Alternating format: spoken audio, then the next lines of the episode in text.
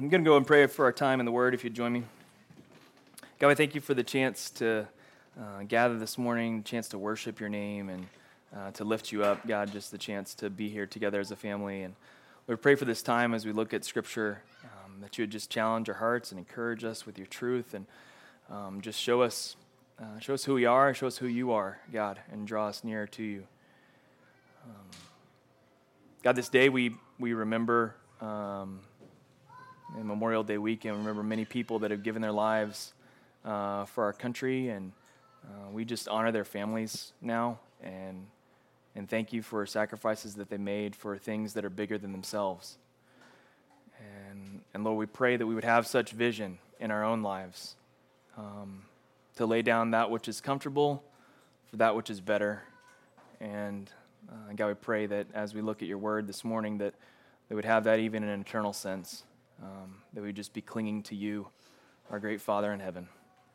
In Christ's name we pray. Amen. um, I'm not sure if the slides will work with it, so don't worry about it. I'm just going to skip them. There weren't many that I need. So. All right, so. Um, so we're in Deuteronomy chapter 8, and as you know, uh, most of Deuteronomy is a, or all of Deuteronomy, is a retelling of the law. It's literally the second law, that's what Deuteronomy means. And, uh, and at this point, Moses is speaking to the people of Israel right before they go into the land and recounting what has happened and what the Lord has commanded about their time when they go into the land of Israel. And so, um, if you remember from our study so far, uh, they have been in 40 years of wandering because the first generation that came out of Egypt got to the edge of the land and was there, and the Lord was saying, Hey, here's the land for you to go into. And they went and checked it out. And, and 10 out of 12 of the spies that went in to check out the land said, Those guys are too big. We can't do it. And so the result was that the Lord said, Because you have rejected this, um, you, are going to wander for 40 years. And you might remember that when the Lord said that, told them that, okay, you're going to wander for 40 years, they suddenly had a change of heart and decided to attempt to go in and take the land themselves. And were soundly defeated, turned away uh, again, and, and had to submit then to what the Lord had said would happen for them to wander for 40 years in the desert. so that's our context still. And, and as, as uh, Moses records the Lord's words to Israel, he over and over and over again is telling us to remember the commandments of the Lord and to do them. To love the Lord your God with all your heart, with all your strength, with all your might, and to love your neighbor as much as you love yourself. And so in Deuteronomy 8, that, that emphasis, that undercurrent is still here. And the cool thing about uh, the Lord is that He's faithful to the promises that He has made to us, even when we're not. And so this you know, concept here of, of the people of Israel, they're, they're right before the land, they reject what God has given them, and then they attempt to go in and take it themselves, right? That's the, that's the background. That was a failure right? That was an absolute, complete failure. Failure to listen to God in the first case, and, and then failure to take things into your own hands in the second case. And, and you look at God's perspective, and He's like, I mean, He could have just like said, All right, good luck with life. You're, I'm all set with you, and go find some other people. I mean, like, there's a lot of things that God could have done that He didn't do.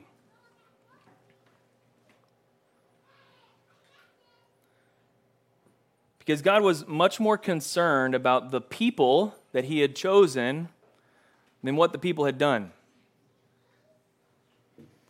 Came across this really uh, good quote about kind of walking through failure, and uh, and from uh, from the well-known author Zig Ziglar, motivator.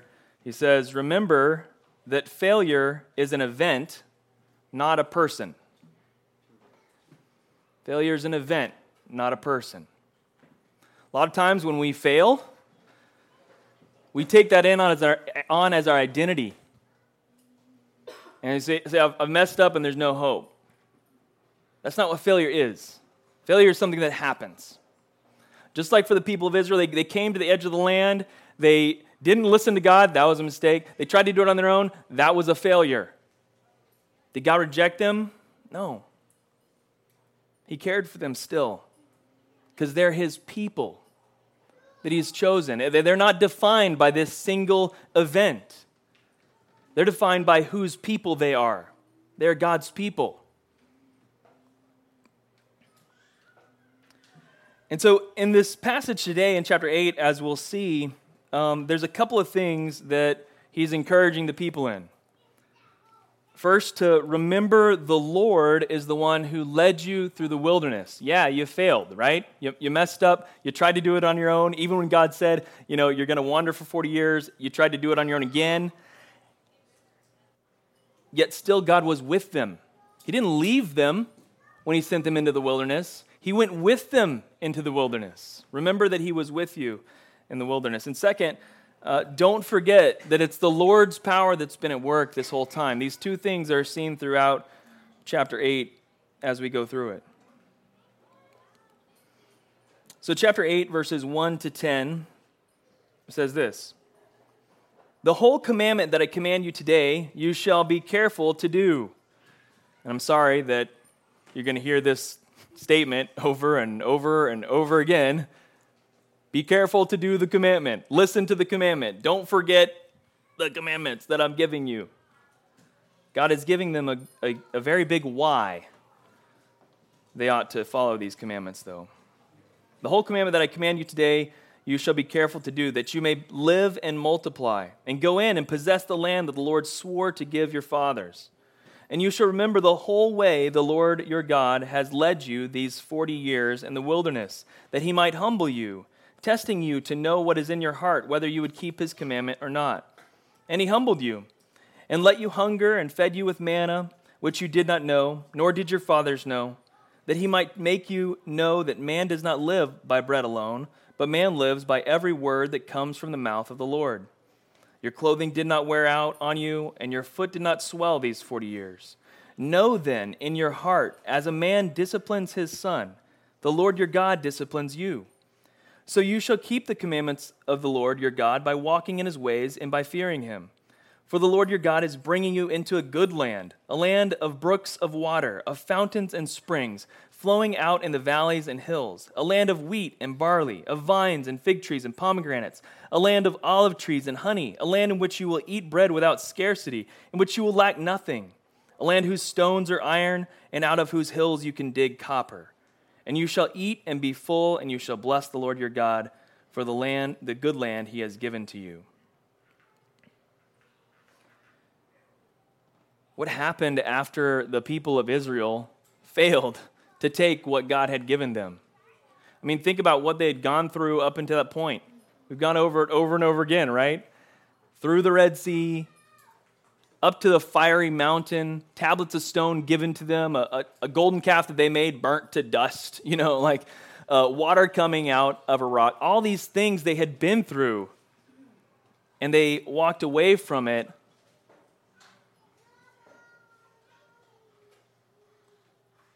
God could have done whatever he wanted at that point. He he's, has the authority to do whatever he wants at that point. He didn't leave them. He brought them out. He said, sees that they reject this, sees that they try and do it on their own, cares for their heart. Yeah, they had to go into the wilderness 40 years, but God is with them in that time. Even in the wilderness, which seems like a punishment, seems like suffering, seems like brokenness, God is with them in the midst of that whole time.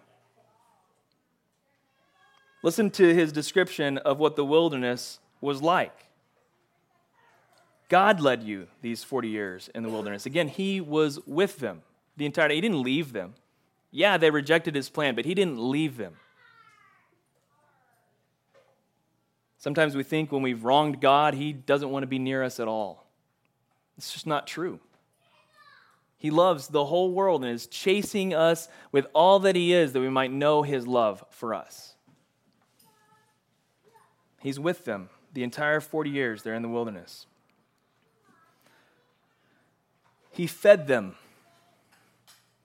all 40 years, he continued to drop manna from heaven. They didn't harvest it, they didn't plant it, they didn't find it on trees. The Lord gave it to them from heaven. For 40 years, he's with them. He did this to show them something spiritual, like we talked about on Thursday night. This is a, a spiritual lesson that they were learning. This wasn't just a physical provision. This is God saying, I am going to provide for you. You don't even have to worry about getting food because I will get you the food you need. And the food you actually need is, is even greater than this food.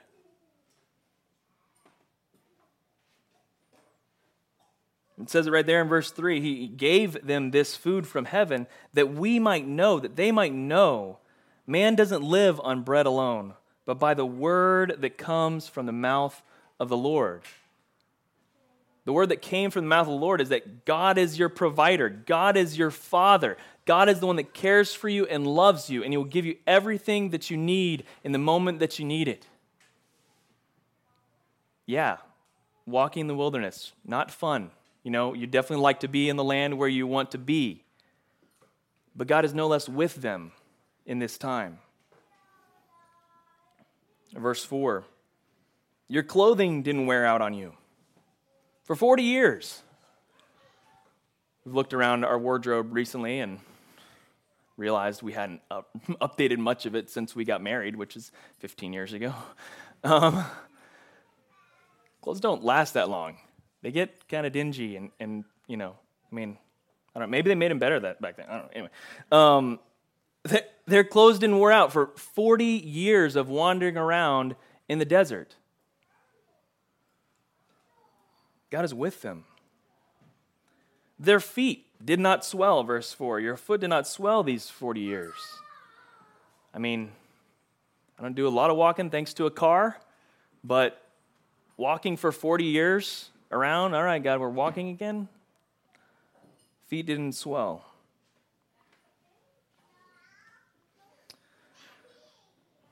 It wasn't fun, but, but God was with them. Verse 5, we, we know it wasn't just like comfort because God acknowledges it right here. Know then in your heart that a man disciplines his son. As a man disciplines his son, the Lord your God disciplines you. The wilderness was discipline. It, it truly was. It wasn't something that they were like getting to be joyful about wandering around for 40 years.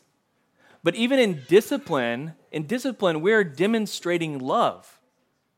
We aren't demonstrating judgment.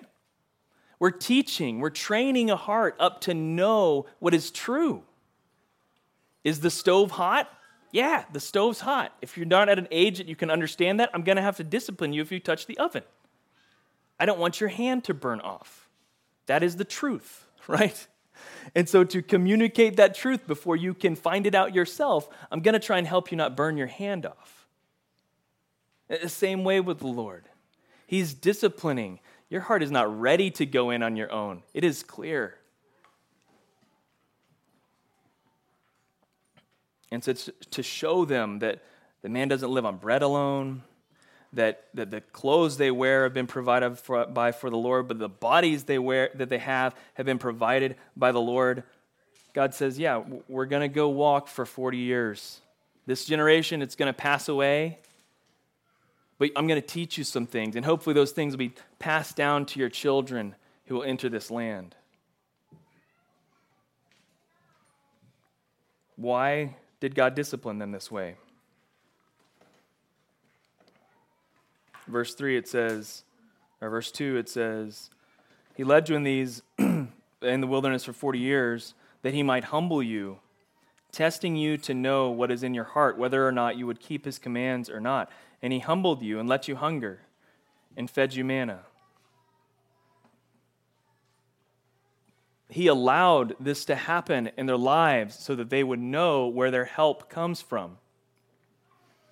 They had rejected what God had provided for them, and God still loved them with all that He is. And so He's, going he's saying, okay, I need you to see every single day that I am the one that provides for you. And so now we're going to walk around for 40 years.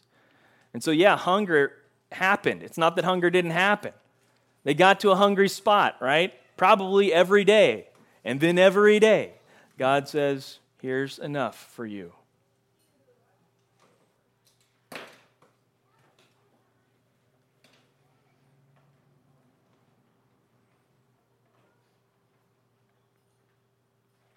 God's shaping and molding their hearts at every turn. Verse 7, he says, For the Lord your God is bringing you into a good land, a land of brooks of water, fountains of springs flowing out of valleys and hills, a land of wheat and barley, vines, fig trees, and pomegranates, a land of olive trees and honey, a land in which you will eat without bread without scarcity, in which you'll lack nothing, a land whose stones are iron and whose hills you can dig copper. You shall eat and be full and bless the Lord your God for the good land he has given you. They weren't ready when they came to the land the first time. This generation wasn't ready to receive this from the Lord. When they didn't follow the Lord, they tried to do it on their own. And in that moment, God knew your heart is not ready for this. You're not ready to acknowledge that I'm the one that brought you out of Egypt. I'm the one that's giving this land to you. It's not about your strength, it's about what I've done for you on your behalf. And so he drew them out to humble them, to humble this generation and test the generation that would rise up, that they might know the Lord's care for them every single day of their life. So remember, the Lord is the one who leads us in the wilderness. Find yourself in a place that feels like a wilderness, God's not far from you. God is with you. God is right beside you, providing exactly what you need in that moment. Remember Him and cling to Him. Look for manna around you and clothes not wearing out and feet not swelling. God has you there to show you Himself. Remember the Lord in the wilderness. Verses 11 to 20 turn to a warning to the people to around the same lines, but uh, to uh, encourage them not to forget this generation that's about to go in, to not forget that it's the Lord that did this. The whole thing that you're about to receive. Do not forget that the Lord is the one that accomplished this. Verses 11 to 20. Take care lest you forget the Lord your God by not keeping his commandments and his rules and his statutes, which I command you today.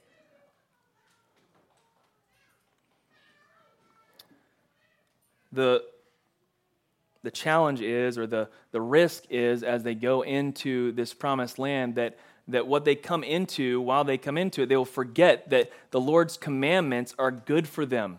And they'll instead be caught away by the things that they see in this land. Okay, so he's saying, Do not forget, do not show me that you have forgot me by not doing my commands once you come into the land. Lest when you have eaten and are full, and have built houses and live in them, when your herds and flocks multiply, and your silver and gold is multiplied, and all you have is multiplied, then your heart be lifted up, and you forget the Lord your God who brought you out of the land of Egypt, out of the house of slavery, who led you through great and terrifying wilderness with its fiery uh, serpents and scorpions and thirsty ground where there was no water, who brought you water out of the flinty rock, who fed you in the wilderness with manna that your fathers did not know, that he might humble you and test you to do good in the end, to do you good in the end. Beware lest you say in your heart that my power and the might of my hands have gotten me this wealth. You shall remember the Lord your God. It is he who gives you power to get wealth that he may confirm his covenant that he swore to your fathers, as it is this day. And if you forget the Lord your God and go after other gods and serve them and worship them, I solemnly warn you today that you shall surely perish. Like the nations that the Lord makes to perish before you, so shall you perish, because you would not obey the voice of the Lord your God. Don't forget the Lord. Don't forget how you got where you are.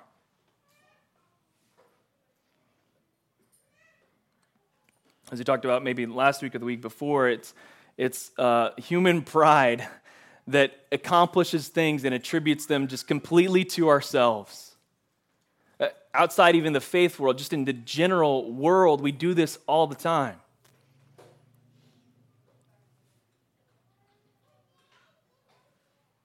If we're humble, we'll recognize that which has come before us, and ultimately, we'll recognize that God has come before us.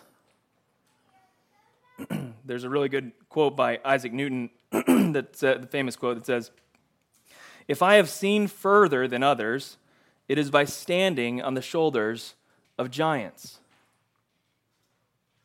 Isaac Newton recognized that all his scientific discoveries and all the things that he had learned and all the knowledge that he had gained was not just inside of him, was rather him standing on that which others had already achieved.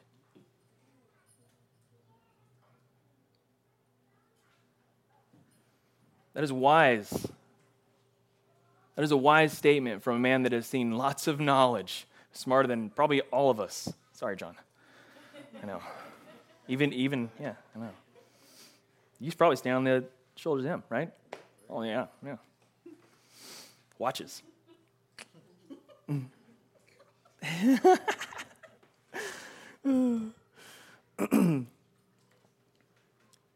The Lord is the one that led them out of Egypt.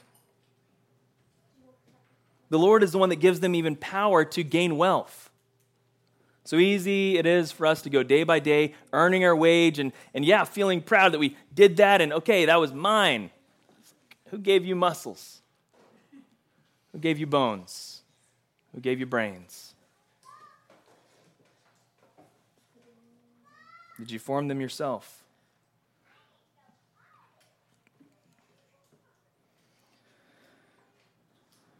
The Lord is warning and um, admonishing the people of Israel that they would not forget how they got where they are.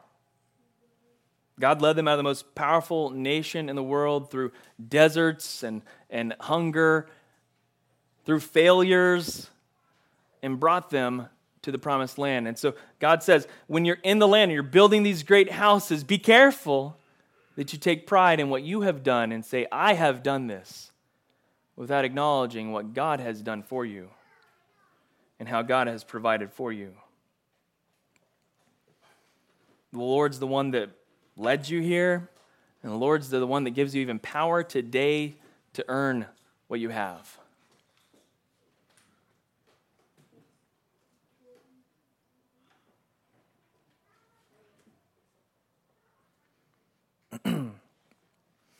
we have uh, this tendency in our hearts, as I look at this, the whole of this passage, we have this tendency in our hearts to be like Israel. Um, and we've kind of seen that throughout, obviously, as we've been studying the Old Testament. But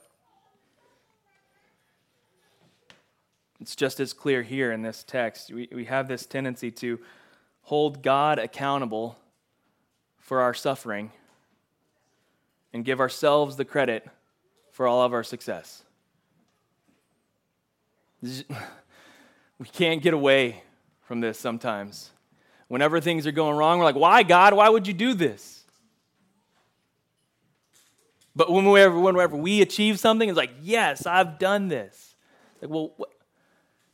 is God not helping you in the success?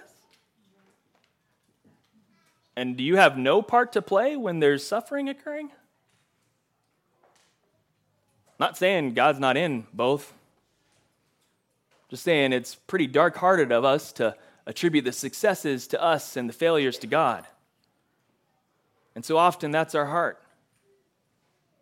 Well, I'm in this dark place because God allowed me to be in this dark place and I have no responsibility for it all. It's totally God's fault. We get there real quick. And so fast, like as soon as you cross the Jordan fast. Like, yeah, I got here on my own. Yeah, this is a big nation. We're a big nation. We are awesome. Nope.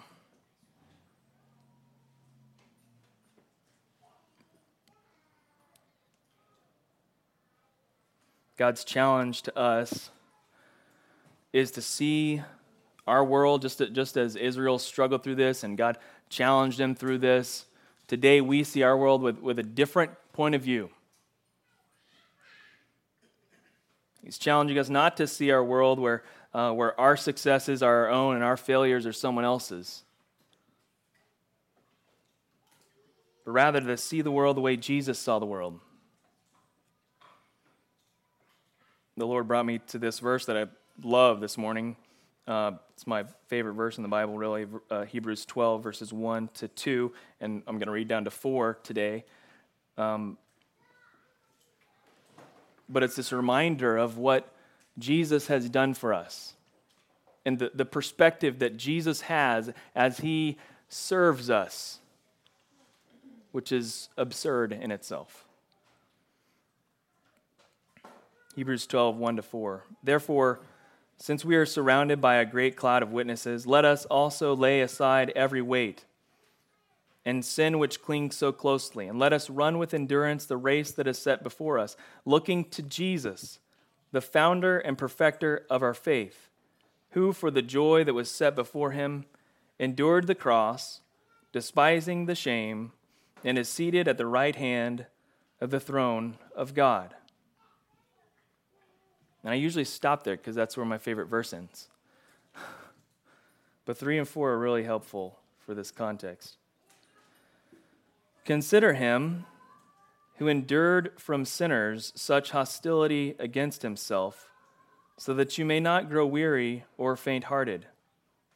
In your struggle against sin, you have not yet resisted to the point of shedding your blood.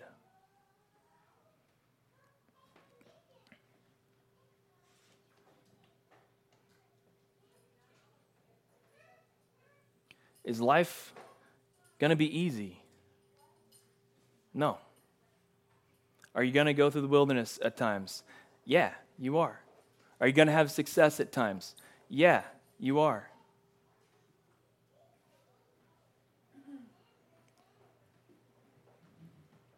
It's going to be very easy for your heart to commend yourself for your successes. That's a lie. It's good to have confidence. That's fine. That's, that's great. It's great to be confident in what you do. It's great to know what you're good at. That's, that's totally fine. But if you don't acknowledge how you've gotten there, who's gone before you, and ultimately who has provided you the strength to do it, then you're listening to a lie. And we have to struggle, we have to fight to resist that.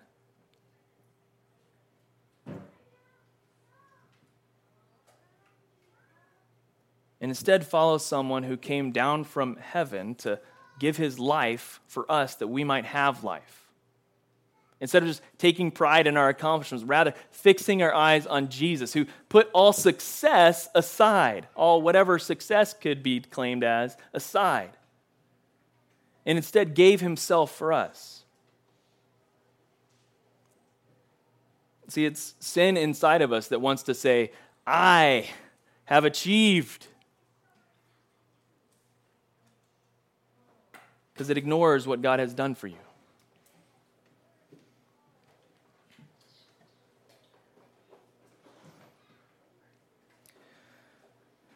It is also sin inside of us when we go through rough patches in life, we've made mistakes or failures or what have you, and we just sit there and wallow and blame God for where we're at.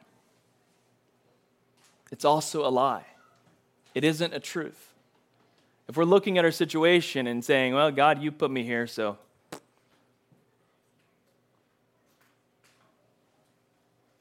We haven't resisted in a way that Christ did.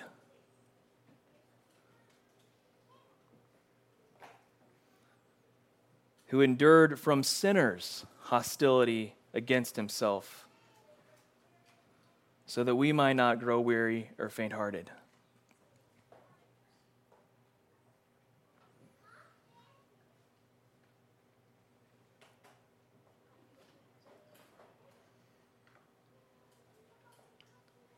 The warning to the people of Israel in this passage is that we have a tendency to hold God accountable for suffering and to give ourselves the pat on the back for our successes. And it's a dangerous place to be because both situations do not acknowledge God's power and love and heart for you every single moment of every single day. What that does is, is looks at the manna of heaven that God provides for you and looks at the the feet that are not swollen and the clothes that are not worn out and says, you know what? I don't think God exists.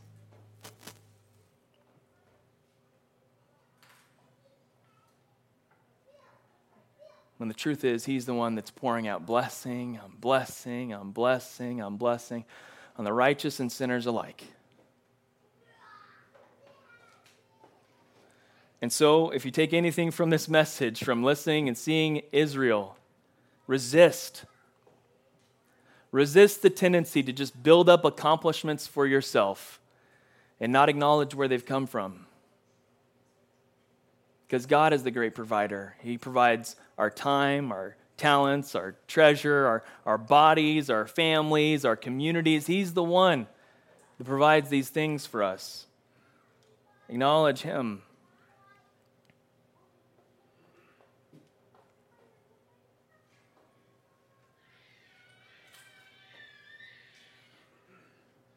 And when suffering comes, not if it comes, but when it comes, don't hold God accountable.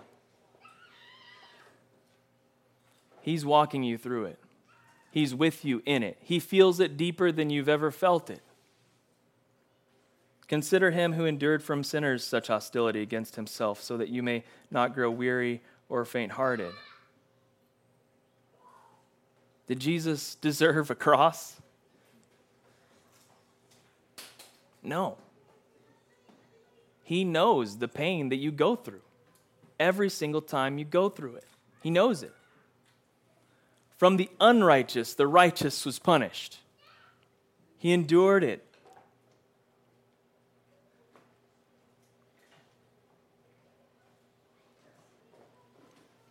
For a joy that was set before him.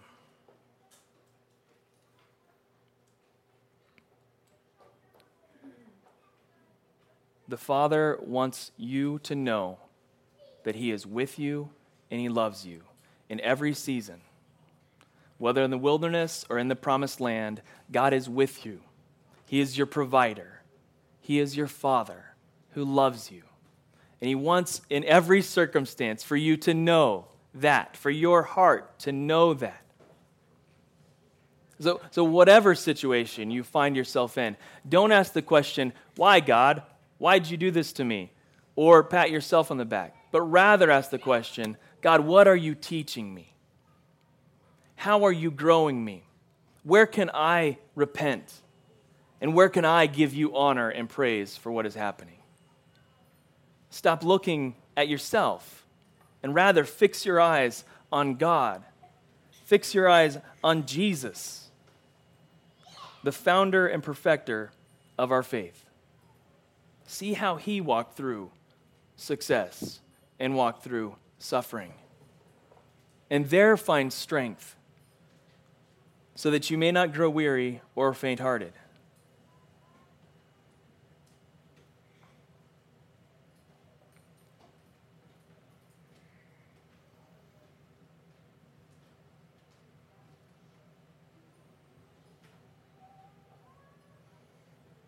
You shall remember the Lord your God, for it is he who gives you power to get wealth, that he may confirm his covenant that he swore to your fathers, as it is this day.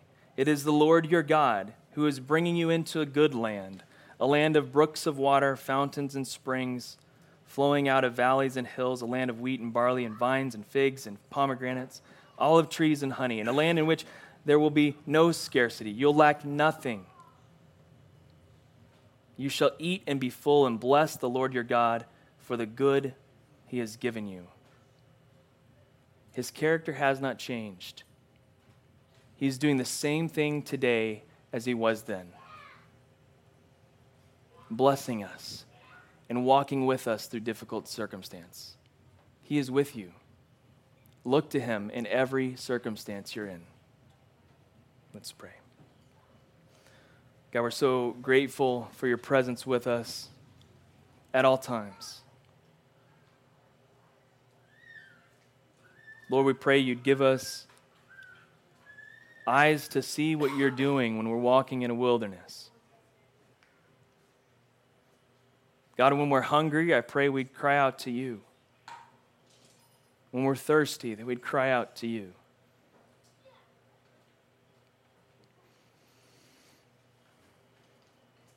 God, when we're in the wilderness, Lord, we pray We would seek your spiritual food.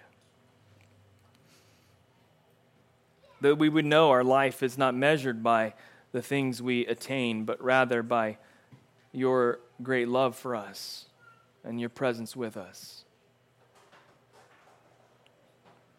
And God, when we're in the land, when we have plenty, when we are not hungry, we pray the same will be true. We would not think that our life is measured by things that we attain, but rather by your presence.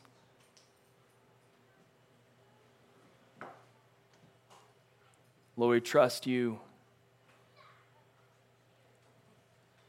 You are God who gives and you're God who takes away.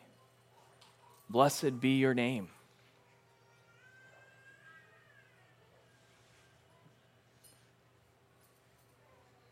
In all things, God, I pray that you would be molding our hearts to be more like yours, willing to lay down our lives for those that we love, willing to give up desires of this earth for treasures in heaven.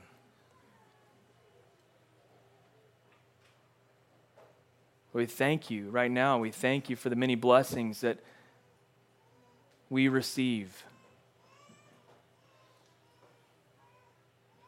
We thank you for the blessings we receive in this country. We would be foolish not to acknowledge that you have blessed this country with much and declare that we are grateful for it. It would be foolish to declare that we have done it ourselves. It'd be the height of ignorance to not acknowledge the sacrifice that has gone before just humanly in this country. And how much more so, God, that you have done for us. Beyond any human sacrifice, you have sacrificed yourself that we might know you, follow you. So, God, we thank you for every blessing you've poured out and pray that we'd use it for your glory and your kingdom.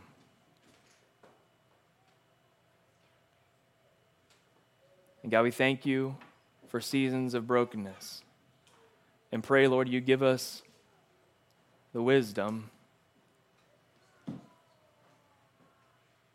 to acknowledge our part in it.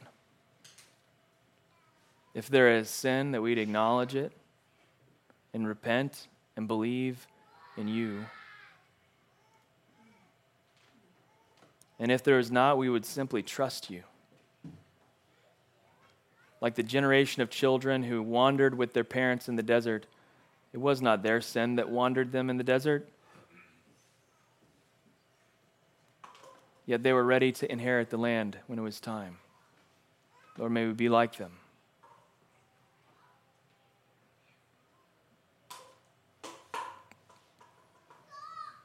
And Lord, we thank you for Jesus, who, having everything, gave it all up to suffer at the hand of sinners, that we might know him, that we might be in relationship with you We pray this all in Christ's name. Amen.